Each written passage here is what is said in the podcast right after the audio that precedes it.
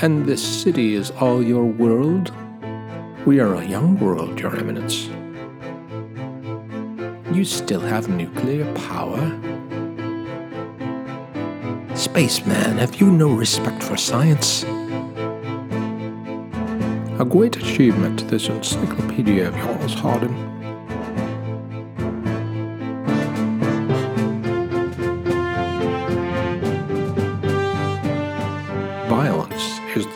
Last refuge of the incompetent.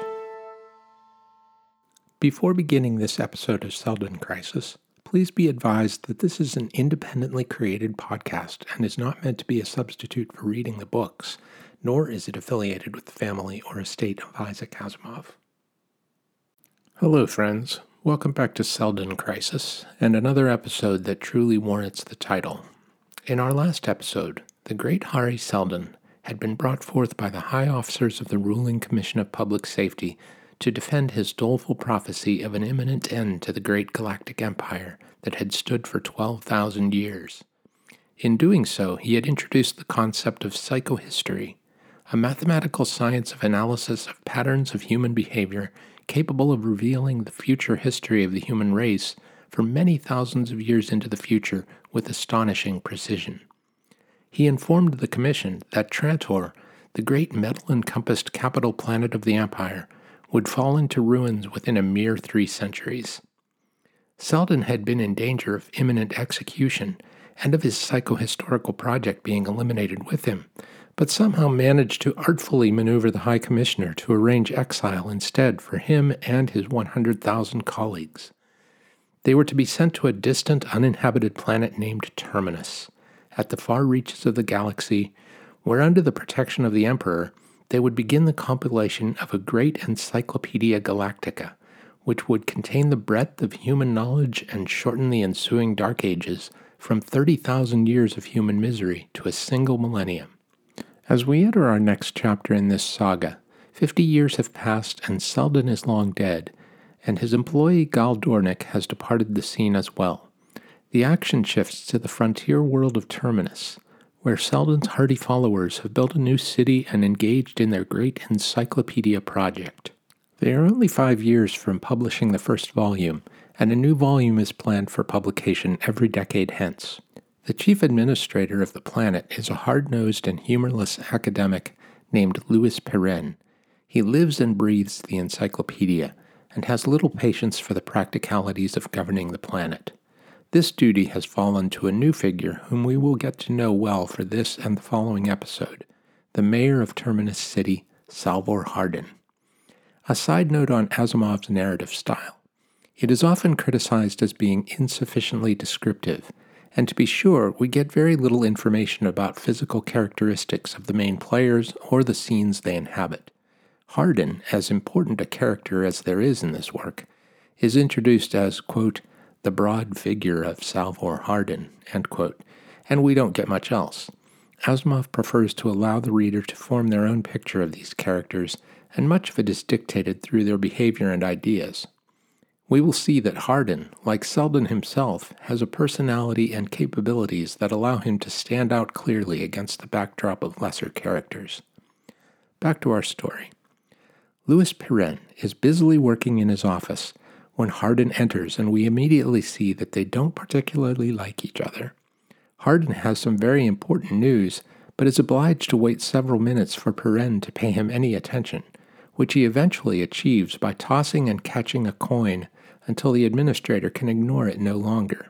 Pirenne snaps at Hardin. Stop that. Hardin puts away the coin, attention now granted, and says, Have you heard the news? What news? The news that the Terminus City Ultrawave set received two hours ago. The royal governor of the prefect of Anacreon has assumed the title of king. Well, what of it? Hardin wearily explains that it means they are now cut off from the Inner Empire, Anacreon being placed along a trade route connecting them with the capital by way of the planet Santanni. Terminus is poor in metals and other resources, and now will have to beg the new king for his cooperation in securing needed supplies. Hardin wants to call an emergency meeting of the Board of Trustees, from whom he is dependent for what little political power he has. Pirenne can't be bothered with such an interruption to his work. Hardin lets him know that he needs to be. By the Emperor's left toe, Pirenne, this is a matter of life and death. Pirenne dismisses Hardin's concerns, as the Emperor will protect them. He is bound to the terms of the contract to develop the encyclopedia. Hardin explains that Pirenne puts too much faith in imperial power. The Emperor has failed to stop Anacreon and at least 20 other prefects from breaking free. Pirenne is not impressed with this argument and changes the subject. He is annoyed that Hardin's newspaper is hyping the upcoming 50th anniversary of the establishment of the Foundation and suggesting it be made the occasion for public holidays and quite inappropriate celebrations. And why not? The computer clock will open the vault in three months. I would call this first opening a big occasion, wouldn't you? The vault to which he refers is a special chamber built to Hari Seldon's exact specifications, in which further instructions would be provided by the holographic projection of Seldon himself at selected intervals.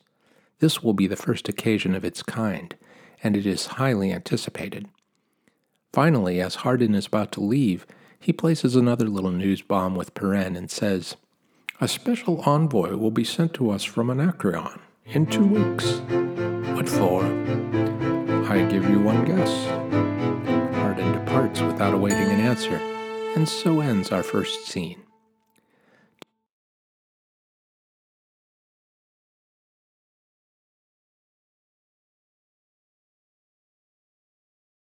Two weeks pass, and the emissary arrives and is introduced with the title of, quote, Ansolfhat Roderick, subprefect of Pluema and envoy extraordinary of His Highness of Anacreon. We'll just call him Rodric for short. They go through a suitable amount of pomp and circumstance, including flipping blasters and presenting them butt forward for each other, while Hardin notes the bulge beneath Rodric's dress uniform, indicating he remains armed, but calls no attention to the subterfuge. They parade to Cyclopedia Square in Terminus City with suitably adoring crowds clapping and cheering, set up by Hardin, no doubt. Rodric says to his host, And this city is all your world? Hardin responds, We are a young world, Your Eminence. In our short history, we have had but few members of the higher nobility visiting our poor planet, hence our enthusiasm. Rodric comments upon the abundance of unoccupied land and wonders if they have considered dividing it into estates. It becomes clear that his home planet of Anacreon is highly stratified, with a feudal aristocracy and peasantry, while Terminus is a much more egalitarian society. Hardin explains that, on Terminus, everyone is a scholar under the direct control of the Emperor, which evokes a disconcerting glance from Rodric. The rest of the day is given to a tour of the encyclopedia, which Pirenne joyously rhapsodizes over, while Rodric looks vaguely unimpressed. He skeptically asks, This is all very interesting, but it seems a strange occupation for grown men. What good is it? Pirenne is too shocked to respond. A ceremonial dinner follows, during which Rodric bombastically recounts his military exploits in the recent victory over the neighboring kingdom of Smyrno. When the plates have been cleared, the cigars come out. High grade vegan tobacco, now in short supply on Terminus. The time has come to discuss the serious matters at hand. Pirenne makes it plain that nothing will change with respect to the encyclopedia, as it is overseen by His August Majesty the Emperor. A rather tense argument follows, in which Rodric claims the Emperor is now irrelevant. He feigns concern that Terminus could be overtaken by Smyrno, which apparently still has some autonomy. He also claims that a new treaty with the Empire allows them to maintain order over the periphery, as the sector they now dominate is designated. He suggests that it might be necessary to protect Terminus and that they have no desire to interfere with internal administration. Rodric proposes that Anacreon should establish a military base, which would need to be supported by those it would be protecting. Hardin says, Now we're getting to the nub. Let's put it into language. Terminus is to be a protectorate and to pay tribute. Pirenne interjects, I care nothing about Anacreon, Smyrno, or any other political matters. This is a state supported, tax free institution. To which Rodric replies with a sneer State supported, but we are the state, Dr. Pirenne, and we're not supporting. Hardin asks, And how would you like these so called taxes, Your Eminence? Would you take them in kind? Wheat, potatoes, vegetables, cattle? Rodric shows only contempt. We've got hefty surpluses. Gold, of course. Chromium or vanadium would be even better, incidentally, if you have it in quantity. Hardin has to inform the envoy about how poor Terminus is in metals, that they even use steel for currency, showing him the coin he had been flipping as our story began. Pirenne returns to his only subject of concern. He considers the whole discussion pointless, as Terminus is preparing a great encyclopedia. Spaceman, have you no respect for science? Rodric is dryly amused. Encyclopedias don't win wars. Pirenne is again stunned into silence, and Rodric goes on to note that, given their lack of resources, Terminus will have to provide land for their nobility. Hardin adds an apparently innocuous question. Could Anacreon supply us with adequate quantities of plutonium for our nuclear power plant? We've only a few years' supply left. Rodric is caught off guard. You still have nuclear power? Certainly. What's unusual in that? I imagine nuclear power is 50,000 years old now. Why shouldn't we have it? Except that it's a little difficult to get plutonium. After Rodric departs, Pirenne whirls on Hardin. May I ask what you meant by blowing off your mouth about our nuclear power plant? Why, it's just the thing that would make us a military target. Yes, some military target to stay away from. Isn't it obvious why I brought the subject up? It happened to confirm a very strong suspicion I had had. And what was that? That Anacreon no longer has a nuclear powered economy. If they had, our friend would undoubtedly have realized that plutonium, except in ancient tradition, is not used in power plants. And therefore it follows that the rest of the periphery no longer has nuclear power either. Certainly Smyrno hasn't, or Anacreon wouldn't have won most of the battles in their recent war. Interesting, wouldn't you say? Pirenne leaves the scene fuming, while Hardin muses. Back to oil and coal, are they? Sometime later, days perhaps, the Board of Trustees is meeting, and Hardin has been granted an unprecedented invitation. He has used the newspaper he controls to mount a campaign for his inclusion, to which Pirenne has reluctantly agreed. The four other members of the board are introduced, but we only need mention the rather silent member, Jord Fara. Asimov likes to use this device of a quiet but significant voice when it does speak. Recall the High Commissioner in our previous episode. Be ready for Fara to fill this role when his moment arrives. The obvious topic of discussion is the new Anacreon menace, and in particular of a suddenly announced surprise visit of the Emperor's representative a certain Lord Dorwin. Pirenne is convinced that Dorwin's visit will smooth out the concerns with their belligerent neighbor, but Hardin sees a darker reality. He knows that the Emperor really has no ability to control affairs now. If he had, Anacreon would scarcely have been able to declare their independence and expand their sphere of influence. Hardin admonishes the board. Great space, what is this? Every once in a while, someone mentions emperor or empire as if it were a magic word. The emperor is thousands of parsecs away, and I doubt he gives a damn about us. And if he does, what can he do? What there was of the imperial navy in these regions is in the hands of the four kingdoms now, and Anacreon has its share. Listen, we have to fight with guns, not with words. He explains that his nuclear weapons bluff has given them a couple of months' grace. Anacreon will soon realize the truth that Terminus uses nuclear power only for commercial uses. Pirenne still holds sway over the board, and he reminds them that the only concern they can and should have is for the encyclopedia. This is what Seldon had presented to them as their only concern. He reminds Hardin that they are scientists foremost. Hardin scoffs. That's a nice hallucination, isn't it? What kind of science is it to be stuck out here for centuries, classifying the work of scientists of the last millennium? Have you ever thought of working onward, extending their knowledge and improving upon it? No, you're quite happy to stagnate. The whole galaxy is, and has been for space knows how long. That's why the periphery is revolting. That's why communications are breaking down. That's why petty wars are becoming eternal. That's why whole systems are losing nuclear power and going back to barbarous techniques of chemical power. If you ask me, the galactic empire is dying. Now, Jord Fara, our quiet friend, makes his entrance to the discussion, referring to the upcoming anniversary of the Foundation's founding, and asks, Have you ever considered what might be in the vault? Pirenne is impatient. I don't know. Routine matters. A stock speech of congratulations, perhaps. I don't think any significance need be placed on the vault. But Fara presses his point. In fact, you all seem to forget that Seldon was the greatest psychologist of our time, and that he was the founder of our foundation. It seems reasonable to assume that he used his science to determine the probable course of the history of the immediate future. If he did, as seems likely, I repeat he would certainly have managed to find a way to warn us of the danger and perhaps to point out a solution. The encyclopedia was very dear to his heart, you know. Hardin is silent, but intrigued by Fara's comments.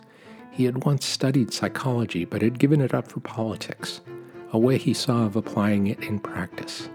He thought about Seldon's use of psychohistory to predict the far off future and realized he must have understood the situation they would be in after a mere 50 years fairly accurately. What could that mean? The day arrives shortly for the arrival of Lord Dorwin, the Emperor's representative, and he is quite a character. He actually gets a fair amount of physical description from Asimov. Quote, long hair, curled intricately, and quite obviously artificially, to which were added a pair of fluffy blonde sideburns, which he fondled affectionately. Besides the picture we get, Dorwin has a nearly constant habit of taking snuff, which he constantly offers without any real desire to share, and pinches it from his elaborately carved snuff box at frequent intervals. He also has a speech impediment, which results in the inability to say his R's. I think this is all to portray him as a decadent dandy, probably inbred and not particularly intelligent. Hardin takes an immediate dislike to him. He finds Dorwin with Pirenne, reviewing the work completed thus far by the Foundation and fawning over it. A great achievement, this encyclopedia of yours, Hardin. A feat, indeed, to rank with the most majestic accomplishments of all time. Pirenne preens while Hardin moves to discuss the threat from Anacreon. Dorwin is uninterested and thinks they are not a concern, as they are thoroughly baubless, to which Hardin replies that they have all the elementary requirements for warfare and all the fundamental necessities for destruction. Then an interesting digression. Dorwin has a pet interest in archaeology and the origin question. This is in reference to an odd fact regarding the historical knowledge of the galaxy in regard to the spread of humanity. There is general consensus that the human species originated on a single planet, but none on exactly where this planet was, other than that it was likely in the Sirius sector. Among the candidates, though apparently not a leading one, is the Sol system. Dorwin is himself intrigued at the possibility that the actual origin was in the Arcturus system. He's a big fan of one archaeologist with that view and has read his works extensively, written some 800 years previously. Hardin asks why Dorwin doesn't go there himself to investigate. Dorwin is surprised. How insufferably crude it would be to go to Arcturus, or to Sol, for instance, and blunder about when the old masters have covered the ground so much more effectively than we could possibly hope to do. I see, responds Hardin. One can almost imagine his eyes rolling. There's a bit more conversation on matters at hand. Hardin is interested in rumors of a power plant disaster on Planet 5 of Gamma Andromeda. Dorwin confirms it was catastrophic and resulted in extensive radiation damage. He implies the imperial government will begin restricting the use of such technologies. When informed that the periphery has apparently abandoned use of nuclear technology, Dorwin is not surprised because of how baubles these worlds have become. Hardin points out how these worlds were comparatively recently quite highly civilized, but Dorwin waves him off and changes the subject. A few days later, Dorwin has returned to Trantor, and the Board of Trustees is convening with Hardin in attendance, though he suspects they've been meeting secretly without him one or more times. The occasion of this meeting is a new message from Anacreon, which clearly amounts to an ultimatum. They have been given only one week to agree to the harsh terms proposed by Rodric. Pirenne is shocked. Surely there must be a loophole. The Emperor will protect them. Hardin has a new angle on things, something he calls symbolic logic. He claims that it is a science that can prune away all sorts of clogging deadwood that clutters up human language. He has a friend who specializes in this science and has asked him to analyze the new message from Anacreon and the net result is what they had all expected, boiling down to you give us what we want in a week, or we take it by force. He has also taken the time to have his friend analyze the treaty that lays out the terms of the new legal arrangement between the Empire and Anacreon. Here, the result is not only surprising, but alarming. Obligations of Anacreon to the Empire? None. Powers of the Empire over Anacreon? None. But what of the assurances of the Honorable Lord Dorwin in his recent visit? asks one of the trustees. Hardin had been anticipating this question. During the entire visit, he had surreptitiously recorded every utterance Lord Dorwin had made, and then had this analyzed as well. Gasps of horror from the board erupt. But that's illegal. The impropriety. Hardin shrugs. After eliminating meaningless statements, vague gibberish, useless qualification, in short, all the goo and dribble, he found there was nothing left, everything cancelled out. Lord Dorwin, gentlemen, in five days of discussion, didn't say one damn thing, and said it so you never noticed. There are the assurances you had from your precious empire. The trustees are shaken and reluctantly agree that Anacreon must be given permission to establish their military bases. Hardin wants to know how they will kick them out at the first opportunity. He is accused by the board of having made up his mind that violence cannot be avoided, to which he responds with what will become one of his most famous statements, and one we will hear more than once in future episodes. Violence is the last refuge of the incompetent. Jord Fara, our taciturn friend, stands to speak. He makes the point that they are forgetting the opening of the vault in six days. He insists that upon this occasion Hari Seldon will provide instructions for how they might escape their present predicament. This pushes Hardin over the edge, and he goes ballistic. First, you refused to admit that there was a menace at all. Then you reposed an absolutely blind faith in the Emperor. Now you've shifted it to Hari Seldon. Throughout, you have invariably relied on authority or on the past, never on yourselves. He continues to attribute this attitude to responsibility for the fall of empire throughout the galaxy. He brings up Dorwin's absurd notion of scientific research depending entirely on the work of the old masters.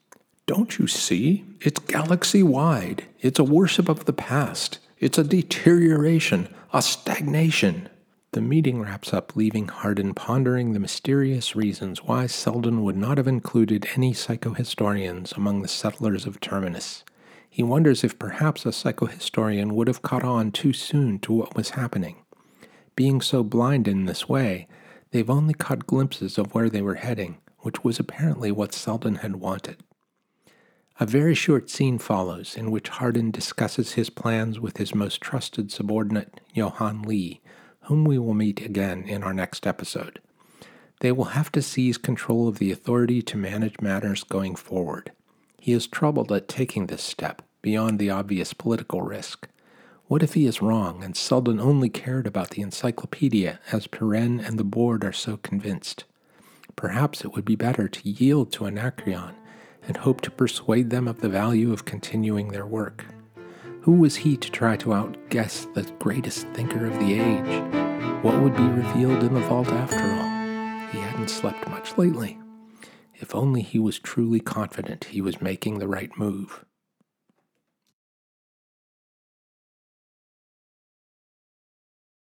At last, the momentous day arrives, and the five members of the Board of Trustees are in the vault, awaiting the tick of the clock that will activate the chamber in the center of the room. Hardin sits at some distance from them and tensely awaits, as in Asimov's words, quote, Somewhere a computer was spitting off instants of time toward that precise moment when a muon stream would flow, a connection be made, and the lights went dim. End quote. A figure now occupies the center of the chamber, an old man in a wheelchair, closing a book and placing it upon his lap. I am Hari Seldon. He apologizes for his condition. In the time since their grandparents left for Terminus, he has suffered an inconvenient paralysis.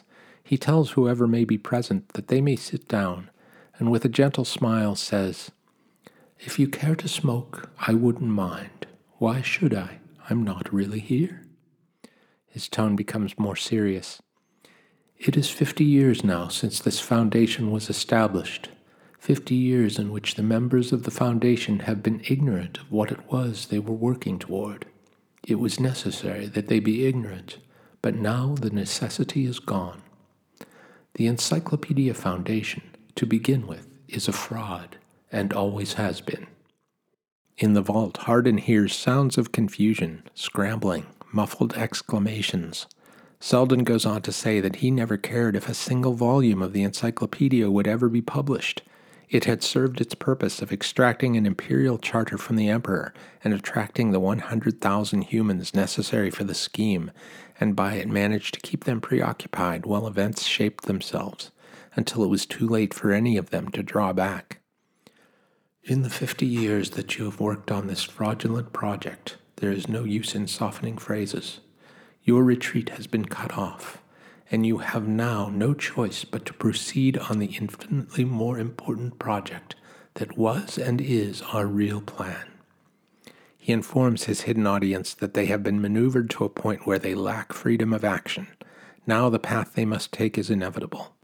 You will be faced with a series of crises, as you are now faced with the first, and in each case your freedom of action will become similarly circumscribed so that you will be forced along one and only one path. He confirms Hardin's view that galactic civilization has stagnated and declined without most noticing. Now the periphery is breaking away. Somewhere in the 50 years just past is where the historians of the future will place an arbitrary line and say, This marks the fall of the galactic empire. He describes what we learned in the first episode that psychohistory reveals that the galaxy will fall into ruin and a dark age of 30,000 years will begin, but that it can be shortened to only 1,000 years through the work of the Foundation. It was essential that none of the humans on Terminus were aware of these details, for that would open up too many additional variables and become greater than psychology could handle. But this I can tell you Terminus and its companion foundation at the other end of the galaxy are seeds of the Renaissance and the future founders of the Second Galactic Empire, and it is the present crisis that is starting Terminus off to that climax. Seldon summarizes the situation of which they are already so aware. They are cut off from the galactic center, surrounded by stronger neighbors, an island of nuclear power in a growing ocean of more primitive energy, but helpless because of the lack of metals. You see, then, that you are faced by hard necessity and that action is forced on you. The nature of that action, that is, the solution to your dilemma, is obvious. And then, with a few rousing words about an eventual new and greater empire, Seldon's image vanishes. Pirenne looks at Hardin, utterly defeated, and informs him that the board will be consulting with him as to the next move.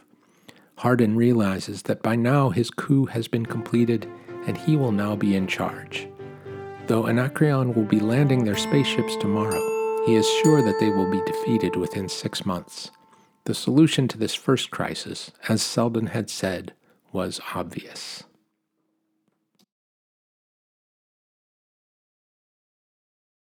And so it ends with a cliffhanger.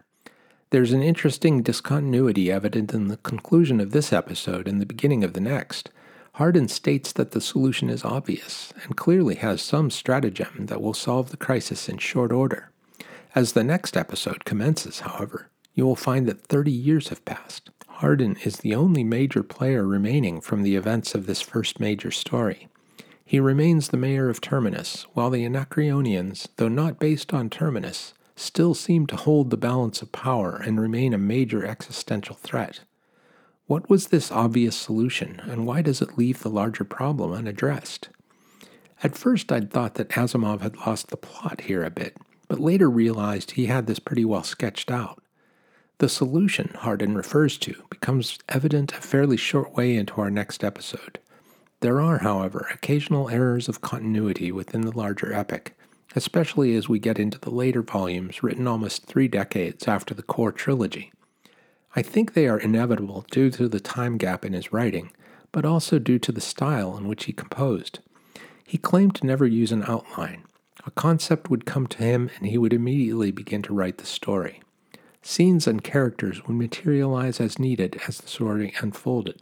Sometimes this results in minor logic and timeline confusion that we can forgive, as it seems a small price to pay for the overall masterpiece produced.